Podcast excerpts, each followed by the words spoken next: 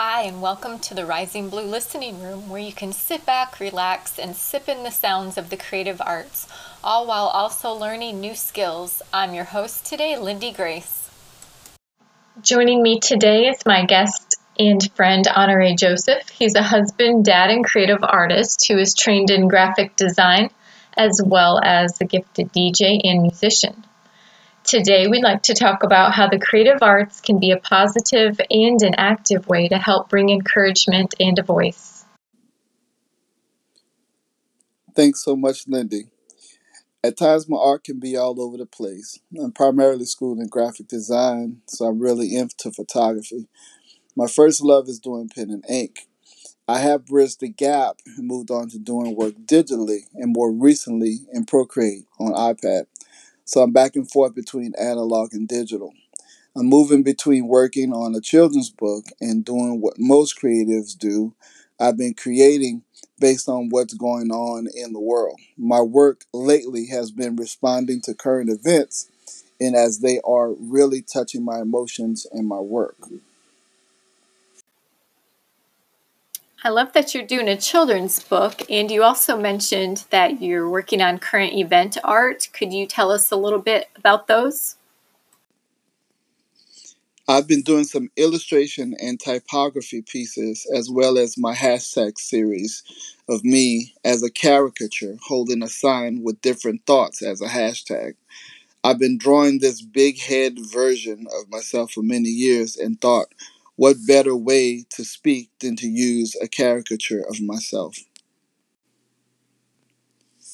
My work really gives me a voice. When I'm happy, upset, depressed, or whatever, I use my creative gift to let it out. Using my art to let all these feelings out is vital and so healthy for me. Holding on to things is no good for anyone in the long run. No one sees every single thing that I draw, but the things I feel will resonate with someone or bring attention to something will be seen. For me, I feel God gave me the ability to observe and convey through my talents, uh, be it photog- photography, illustration, design, or music. So to not put that out is to say no to God and a waste of my talent. I think that's some powerful thinking right there. So, if someone's interested in your art, where can we go to find out more and maybe even to request some custom designs? For anyone that is interested in seeing my work, I'm on Instagram under the name DJ19. That's the letter D, the letter J, underscore O N E N I N E. I do freelance work, so if my style appeals to you and what you are trying to get across, by all means, direct message me and let's talk about it. Thanks so much, Lindy, for this opportunity to share with your listeners. God bless. Thank you, Honoray, as well. We appreciate it so much that you came on and shared your art with us, as well as the encouraging words to use our gifts. Thank you to those who are listening. We hope that you'll come back next week as I share another creative artist.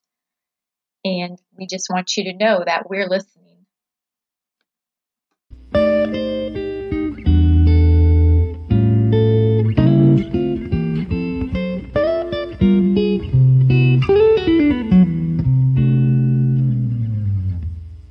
Thank you for hanging around for the quick guitar tip. So I get a lot of band students who come to me with guitar as their second instrument, and they would like to know how to play by ear. And um, there's a lot of different ways to get started since we just have a minute here. I'm going to use the song You Alone Can Rescue. I believe it was written by Matt Redman and recorded by Passion Worship.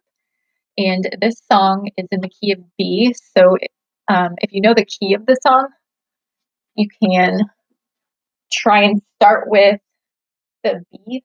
And um, if you've been playing guitar for any amount of time, you know there's several B's on the guitar. So which one are we going to start with?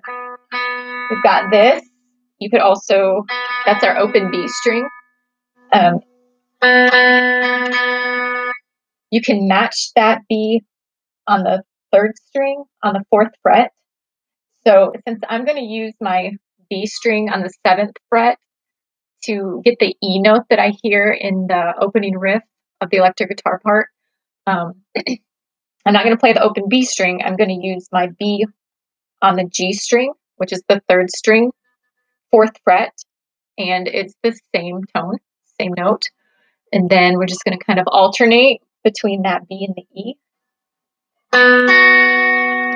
And we can match the sound right there. And then the rhythm is like.